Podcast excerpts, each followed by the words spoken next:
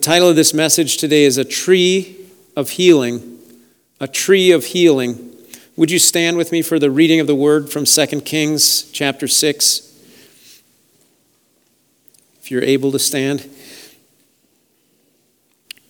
And the sons of the prophet said to Elisha, See, now the place where we dwell is too small for us. Please let us go to the Jordan, and let every man take a beam from there, and let us make there a place where we may dwell. So he answered, Go. Then one said, Please consent to go with your servants. And he answered, I will go. So he went with them, and when they came to the Jordan, they cut down trees. But as one was cutting down a tree, the iron axe head fell into the water. And he cried out and said, Alas, master, for it was borrowed. So the man of God said, Where did it fall? And he showed him the place. So he cut off a stick and threw it in there, and he made the iron float. Therefore he said, Pick it up for yourself. So he reached out his hand and took it. You can be seated. This passage is full of new covenant typology. And what that means is that it's an Old Testament story that shines light on a New Testament truth. The story starts with a desire for a new place to grow because the sons of the prophets or the school of the prophets had outgrown the place that they were in. See now, the place where we dwell or live is too small for us. The kingdom of God is always growing, and it, all, its growth causes expansion. The place where they were was too small, they outgrew it. So they looked to God's messenger for permission to move to a new place to build. Please let us go to the Jordan and let every man take a beam from there or a tree limb from there, and let us make there a place where we may live. So he answered, Go. When I uh, felt this burden starting to grow in me about two years ago, I didn't know what, it, what God was doing. But He had planted something in me at a time where I surrendered my life afresh to Him. I just said, God, I give you everything. I give you my future, my business, my house, my wealth, my life, my family. I give you everything. And God started doing something in me. There was a stirring that started happening, and I didn't fully understand it. It took me a year of praying through to understand that He wanted me to start a church. So he began with putting a desire in my heart. When God's kingdom is growing, when it's growing in you personally, he begins by putting a burden or a desire in you. You may not know what it is at first, you may not know what it means, but as you seek the Lord, it will grow in you and it will clar- he'll give you clarity in what that burden is. So I was seeking God's confirmation. I was I was I went to my pastor early on at the advice of another friend of mine. He said, "Why don't you bring in, you know, bring in your pastor and just tell him what you're praying about, what you're thinking about, tell him what you don't understand and pray together with him." And so I did that. So when you start to have a burden, it's an awesome thing to come to your spiritual elders and, or your, your pastor and say, hey, would you pray with me? about this burden that's growing in me. I don't have clarity yet, but I have a desire, and here's what I do have clarity on. Here's where I'm lacking clarity. Go to go go in submission to God's authority in, in your life and ask them to come alongside you to pray. And God let me do that with Pastor Terry Fisher, and he was great. He just said, Oh, that's exciting. I'll pray with you. I'll pray with you. I'll stand with you.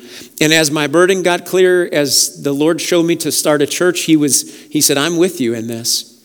I stand with you in this. I believe it's God's will as well. And at the right time, He ordained me as a pastor.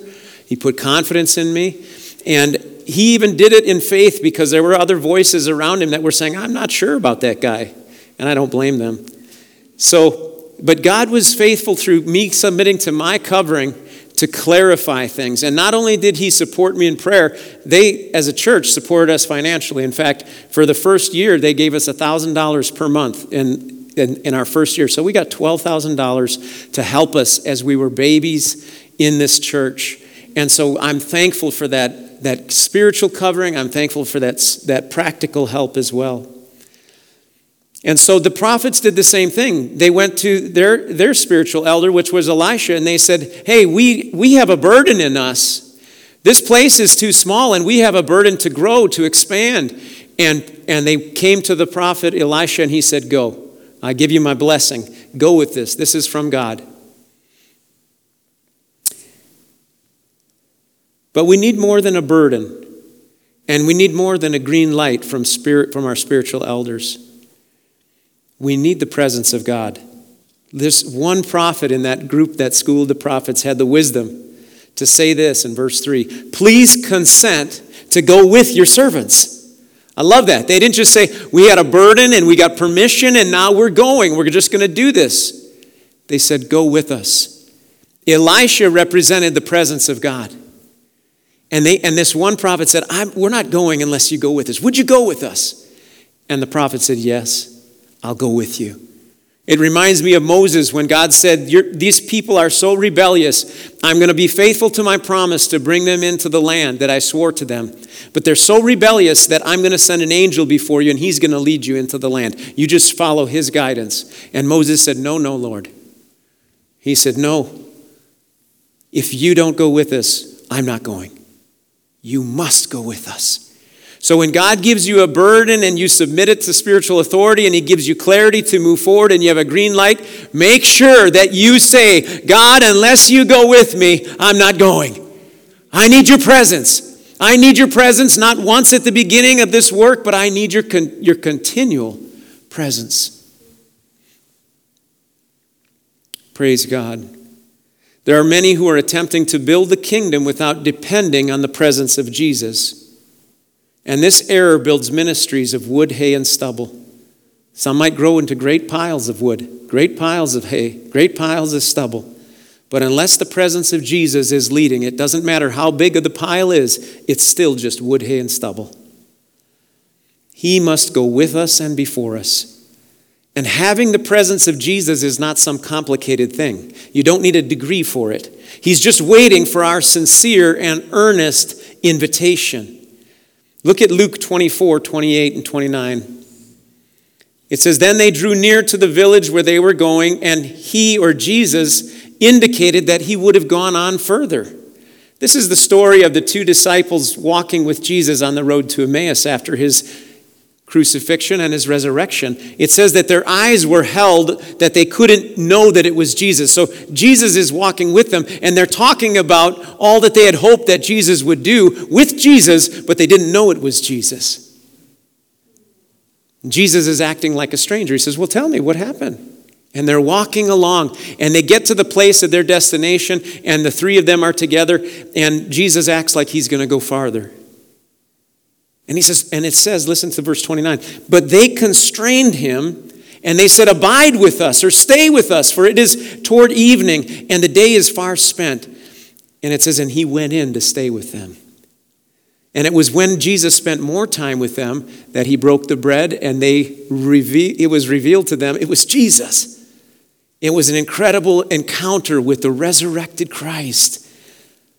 Listen, imagine if they had just been like, oh, that was nice and nice talking to you. Have a good day. Isn't that what we do sometimes with Jesus? It's like we have a little bit of, of experience or encounter with Jesus, and, and maybe we don't fully even know that it's Him. And, and we're just like, oh, well, I got to get going on this. I got to continue on my journey. But they were wise and they constrained him to stay with them, to abide with them. Constrain has the idea of a forceful yet humble request. Not, do you think you might want to stay with us? I mean, it'd be kind of cool if you stayed a little bit longer. But no, please, please stay with us. We, we really want you to continue in our company. That's the kind of invitation. Jesus says, I'm going to go a little farther. And when he gets an invitation like that from us saying, I must have you stay longer with me, I need your presence, he says, Okay, I'll stay with you. I'll stay with you. You persuaded me. Let's go back to our story in 2 Kings 6 4. So he went with them. The prophet Elisha went with the sons of the prophets, or the, the school of the prophets. And when they came to the Jordan, they cut down trees.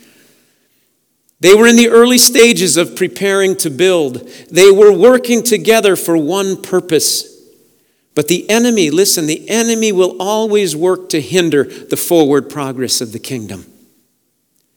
Are you under attack from the enemy on a relentless basis? That's an indicator that you're on the right path. That's an indicator that you are moving forward in God. If the enemy leaves you alone, that's an indication that you're no threat to his kingdom. He's just like, well, yeah, there's, there's Pew Peter. He doesn't really bother me. I mean, he just, all he does is, is he sits in the pew. He doesn't pray. He doesn't seek me. He doesn't, he doesn't seek to go deeper in God. He's not, a, he's not a threat. Why should I bother him? Just leave him alone. He's sleeping really nicely. Right? But when you're moving forward in God, when you're seeking God, when you're constraining Jesus to say, Be with me, Jesus, I need more of you in my life. When you begin to do that, the enemy is going to seek to stomp on you because you are growing in grace and becoming a threat to the kingdom of darkness. So don't be surprised when you get attacked and beat up and, and the enemy's throwing false lies and thoughts in your mind. Don't be surprised. Resist him, submit to God, and humble yourself, and God's going to give you grace to keep going in him, keep growing in him, and keep becoming what he wants you to be in Christ.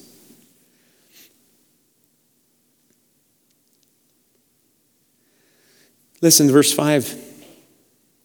Oh, I wanted to say this about how the enemy, what the enemy's tactic is. He attacks us by trying to separate things that, are, that only work when they're together. Do you know there's some things that only work when they're together? They have to be made into one in order to work. Listen, verse 5 But as one was cutting down a tree, the iron or the axe head fell into the water. And he cried out and said, Alas, master, or Elisha, it was borrowed.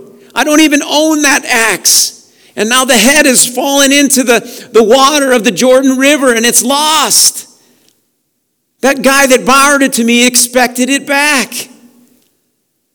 So the iron axe head flew off the handle in the middle of working to build a new place. It flew into the water of the Jordan and was lost. Listen, an axe is made of two simple parts. Just like my carpenter's hammer. It's made of a wood handle and a steel or an iron head. If you separate those two things, the tool is useless. I've had very nice wood handled hammers that had a titanium head, and, and when the head gets loose and comes off, well, now it's useless until I replace the handle.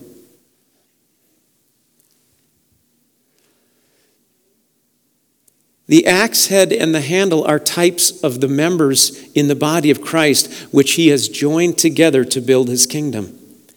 These two parts represent the unity of the body of Christ. When we are joined together in strong relationships, we become mighty tools to build the kingdom. But when we are separated and pulled apart, the work can't go on. Satan knows this better than we do.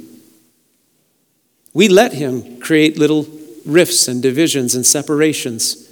And we say, well, I can live without that person. No, you can't. No, you can't. The axe head without the handle is useless. You can't go up to a tree with the handle without the axe head and go whack, whack, whack, whack, whack. It's not going to do anything. You're going to be banging on that thing a long time before it ever comes off. Why did the axe head fly off the handle? Well, what, why would a, a hammerhead or an axe head fly off a handle in regular life? Why? It was loose. There wasn't a strong bond, right? There just wasn't a strong bond. The handle wasn't tightly connected to the axe head. Paul tells us in Colossians that love or charity is the bond of perfection. It's what holds things together. It's what holds the kingdom together. It's what holds the people in the kingdom together. It's our bond of love. So when the axe head separated from the handle, it means there was a loose connection. It means the love was pretty weak. Do you know how a, a, a wood handled hammer is connected to the, the, hand, the head is connected to the wood handle? Well, in the old days, they used nails. They would, they would take a nail and they would pound it. There'd be a hole in the top of the handle, the axe head, and then the handle would come up through it, and you'd see the wood at the top of the, uh, the axe head, and then they would pound a nail into it, and that pressure would create tight, a tight bond, stronger than glue, between the iron and the wood. And, and actually, they still use that ancient method today. My titanium hand, handle is held together the same way with pieces of metal being driven into the wood. Guess what? Your bond is strengthened through trials. Your bond is strengthened through the nails of Jesus Christ, through the cross of Jesus Christ in your life. Guess what? In a family, where, there, where there's a family, there's supposed to be commitment. There's supposed to be love. That's why you'll find this in good families that even though they're a good family and they're a strong family, they might fight once in a while. They might have disagreements once in a while. They might, they might not, it might not always be pretty. There might be some ugly in it, but guess what? They're committed to each other and they're going to work it out and they're going to come to a place where they say, I love you. I, am sorry, I was wrong and I got angry over this. And they work through conflict in order to stick together. That's important in the body of Christ as well that we work through conflict because we are human and we're all being changed and conformed into the image of God. And all that gook and goo that she was talking about, that's the old stuff of our identity, is cut off in Jesus. But it's also cut off through it coming to the surface and being revealed. And then us seeing, oh God, this is still in me. Would you, would you totally separate me from this old identity and let me walk in my new identity, my new creation in Christ Jesus? Listen, the world's love is a 50 50 love. It's a I scratch your back, you scratch mine. Calvary love is I'll lay down my life 100% for you no matter what I get back.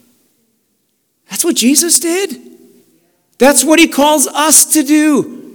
It doesn't work, guys, in a marriage to say this is a 50 50 thing. How much did you earn this week? How much did I earn this week? How much are you putting into this? How much house cleaning are you doing versus my house cleaning? No, it's a I will lay down my life for you. Like Jesus did. Why do marriages fall apart? Why do friendships end? Why do sincere believers working to build the kingdom end up as cold as the axe head laying at the bottom of the Jordan? Well, it takes, there's an old saying says it takes two to tango or two to fight. But it only takes one to break the bond of love. If we are weak in Calvary love, we are prone to be separated from those that we need to build the kingdom. We need axe heads connected to axe handles. The man cried to Elisha, Alas, master, it was borrowed. The, the axe head and the handle was borrowed. Every good thing we think is ours is actually borrowed from a gracious creator. Your spouse, your best friend, your brother, your sister, they're all gifts from God. You understand that? Don't take them for granted. They are borrowed to you for a season, and God is going to want them back with interest. Don't take these relationships for granted. This connection to you and your friend or your spouse or your family, it's a gift from God. And He wants it together. He wants it together. How can we live with it separated? God's looking for it to be returned to Him with interest. I thank God that He is the God of reconciliation. Do you know what that word means? He brings things that are separated back together. To, to reconcile means to take those that are at variance or at war and to return them to be, to be in favor with one another, to be at peace to be reconciled into one. Praise God. God wants to take two parts and make them one.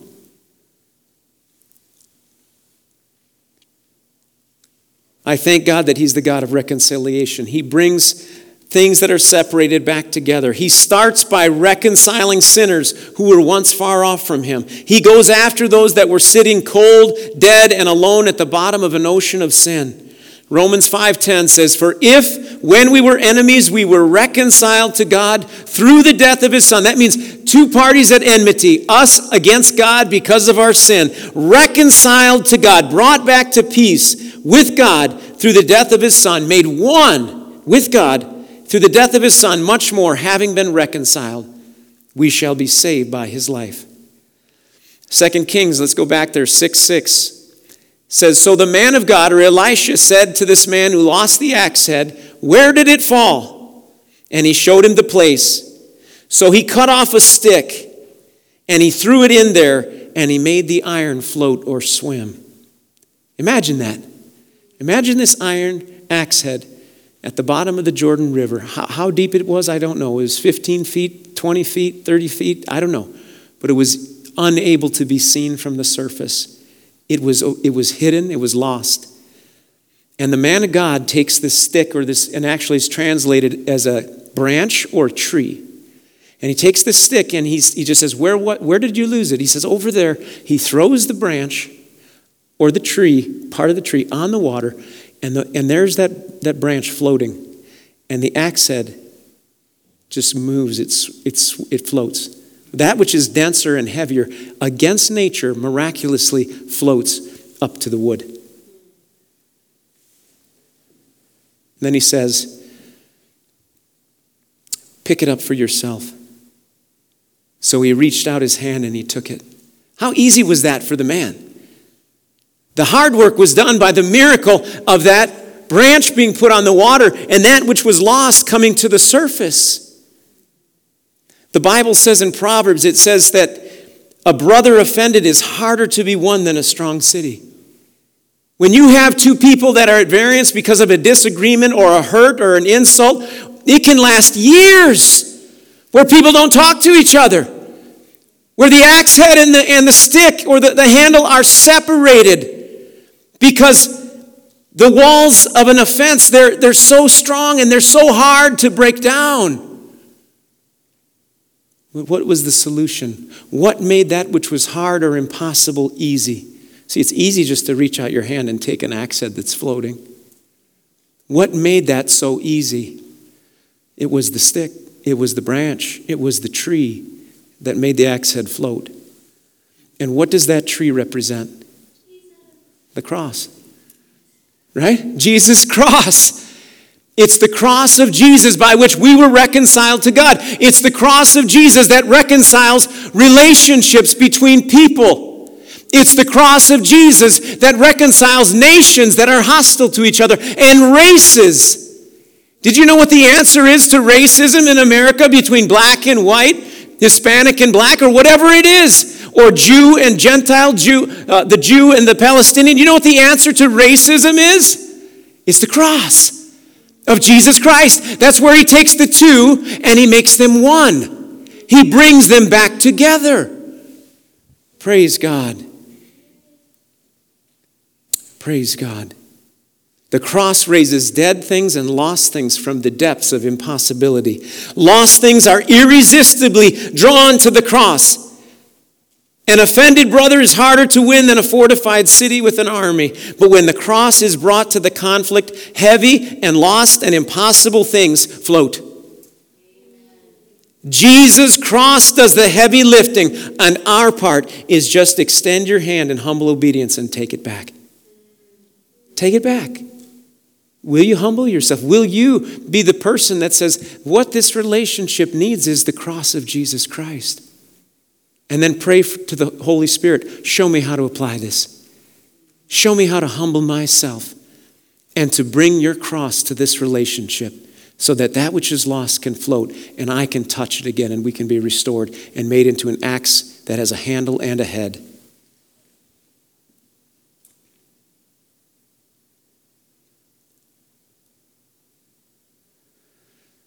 Christianity is not only about us being reconciled back to God, but about us taking on His heart and joining Him in the ministry of reconciliation.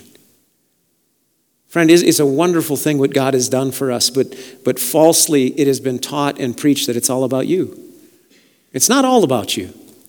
It's about what Christ will do in you so that He can be glorified and touch others and bring glory to His Father. 2 Corinthians 5:14 says this, "For the love of, of Christ compels us." What drives you? Is it a desire to look good in, in the church or is it the love of Christ that compels you? Because we judge this that if one died for all, then all died. And he died for all that those who live should no longer live for themselves, but for him who died for them and rose again. Did you see that? He died for us that we should no longer live for ourselves. It's not just all about us, guys. It's about us living like Jesus, living sacrificially, laying down our lives so that His Spirit and His power can reconcile others through His cross.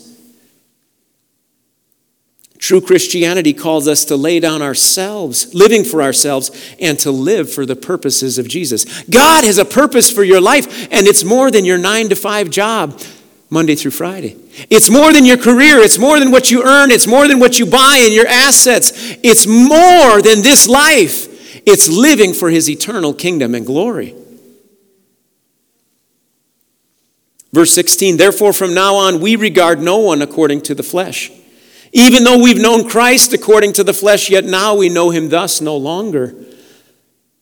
I wonder how many loose connections and flying accents are because we fail to view each other in the spirit rather than according, or, we, we fail to view each other, we fail to view each other in the spirit, and instead we view each other after the flesh. We see each other's faults. We see where, where that's not yet been fully sanctified in our brother or sister. And We say, oh, all I see is that and you hear some testimony about God working in their life, or they testify, and you go, hmm, I know what they're like at home. And that's viewing people after the flesh.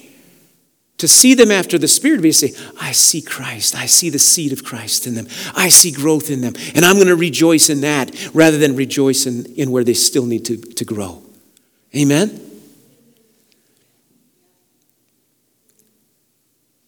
Let's not, let's, let's believe God's goodness and, in, in, God, and Christ in each other. And my friends, I just want to insert this here.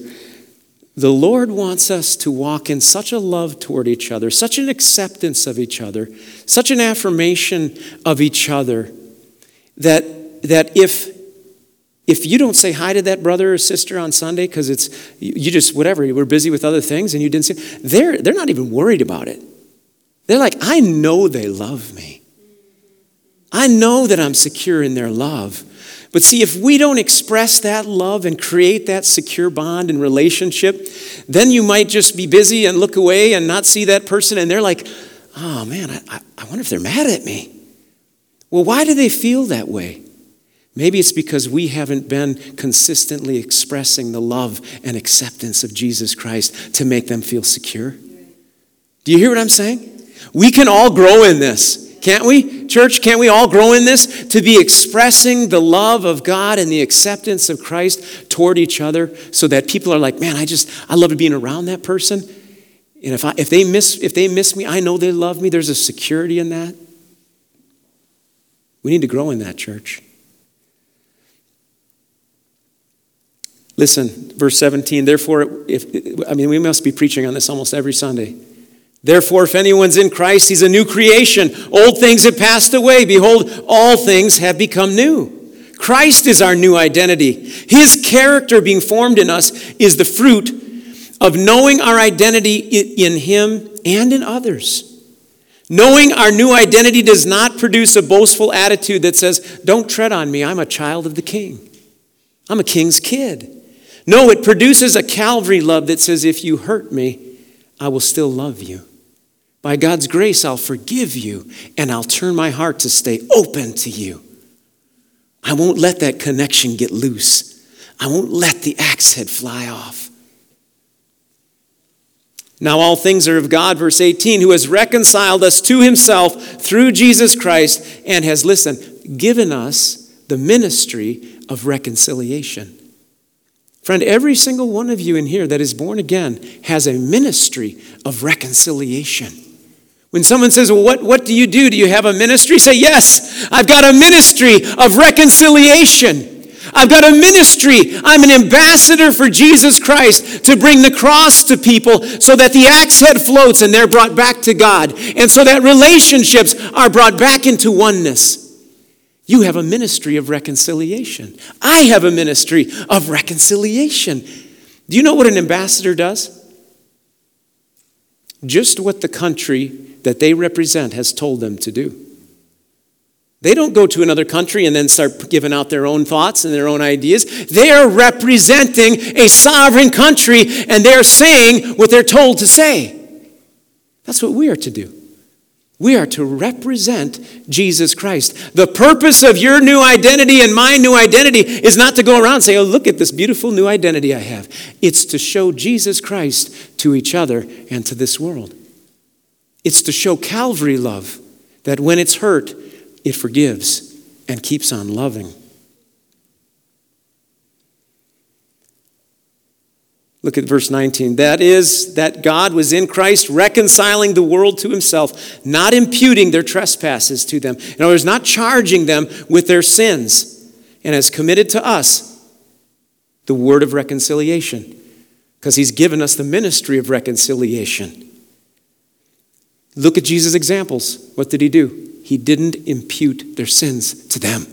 He didn't impute your sins to you or my sins to me. He came to us with grace and with mercy, and He took our sins upon Himself. So that's how we are to walk in this ministry of reconciliation. Not going around like, like religious snob knobs, pointing out everybody's faults. No, but not imputing their sins to them. Is there sin there? Oh, yes. Oh, yes, there's faults, there's sins. You don't have to look very far.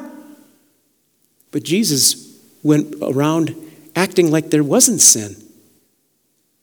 Look at how he dealt with his disciples. If he corrected them every time he saw sin, he would have been blasting them all the time. The most of the time that he corrected them was because of their lack of faith. Right? Why? Because he wasn't imputing their transgressions to them. He was letting grace do a work in them, and grace would be what would expose their sin and bring conviction and bring them to a place where they said, God, take this sin away from me.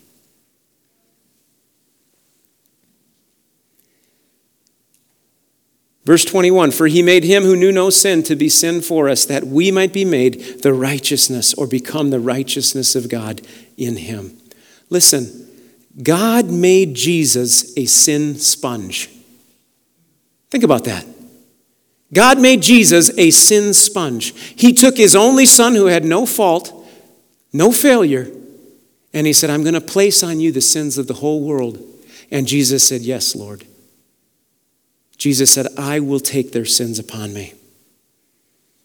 Aren't you glad Jesus didn't tell the Father, Okay, Lord, Father, I'm willing to take all the past sins of the world upon myself. I'm willing to give them a clean start and to forgive them of everything they did to me, every vile thing they did, every curse, everything that they did against me, every hurt. I'm willing to take it all upon myself. But imagine if he said, after I've shown such love and sacrifice, if they offend me again, if they, if they sin against me after I've shown them this much love, I, I, I can't handle it, Father. I can't keep forgiving them.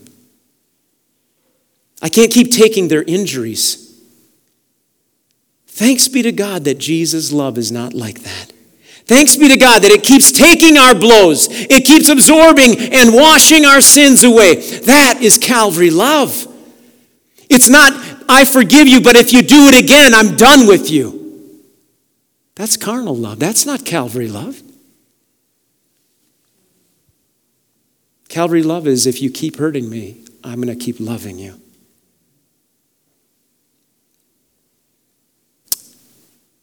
This is the power of the cross to bring us back to God and back to each other.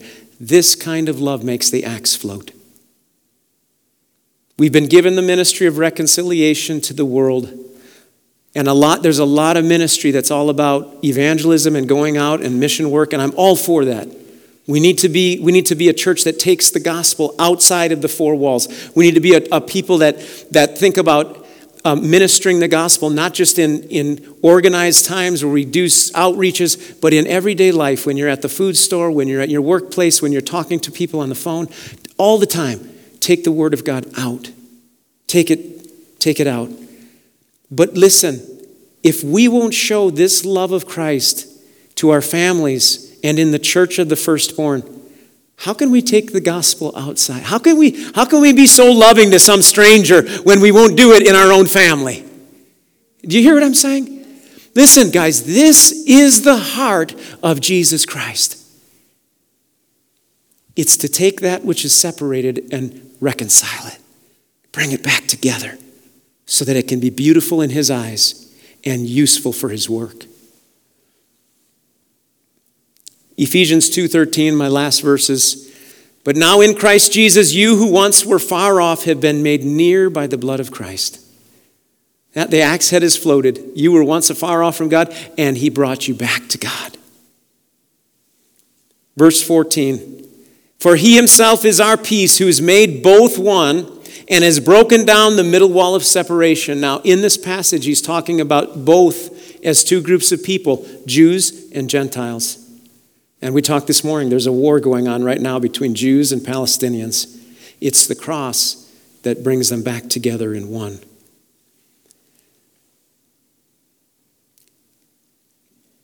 Having abolished, verse 15, in his flesh the enmity, that is the hostility, the law of commandments contained in ordinances, so as to create in himself, in himself, one new man from the two, thus making peace God is about tearing down walls of offense and reconciling opposing parties into one. He died to do this with nations, with races, with families, with spouses, and with friends. When we resist this, we resist his very heart and purpose in dying. We resist the cross. Verse 16, and that he might reconcile them both to God in one body through the cross, therefore putting to death the enmity. And he came and preached, preached peace to you who were far off and to those who were near. The more we grow in our identity in Jesus, the more we will look and act like him. A mature person in Jesus Christ will become a peacemaker. They won't be at peace with not having peace. They will look for ways to cast the cross over lost relationships and lost people. They will not go around charging people's sins, pointing out people's sins against them, but will point them to the one who washes and reconciles us to himself. As we build this church in the Spirit, listen, there's going to be loose handles that need to be tightened. They need some nails pounded into the wood so that that connection is strong in the bond of love and there's going to be some axe heads that fly off into the waters of separation. That's what the enemy's about. But if we apply the cross, we will see the miracle of axe heads floating and reconnecting with their handles. Amen? Let's pray. Father, I thank you for this word. I thank you for, I know that this is the heart of God. I know, Lord Jesus, that you have reconciled us to yourself to make us ministers of reconciliation. You give us a new identity in Christ so that we reflect who you are as ambassadors for you. Father, I believe that there are relationships in people in this house, Lord, maybe outside of the church, maybe some inside the church where the axe head is separated from the handle, where the tool is no longer useful in your hand or beautiful. And Lord, you want to reconcile. You want to make the axe head float, God, so that it can be taken by the hand and put back together.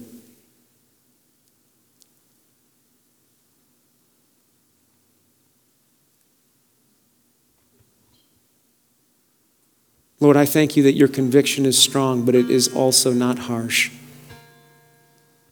God, I pray that we'd be a people that move and respond to your Spirit's word, to the voice of Jesus.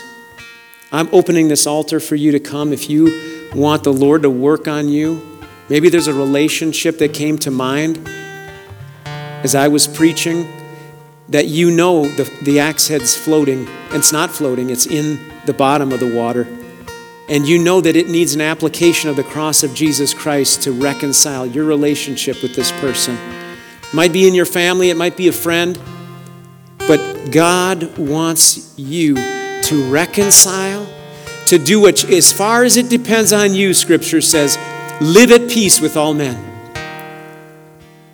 As far as it depends on you, there are situations where your heart is right, you're applying the cross, you're humbling yourself And so that's so powerful when you humble yourself. That's so powerful to bring down walls. But there are times where a person will say, I don't want to reconcile with you no matter what. And then your hands are clean. You've done what you can.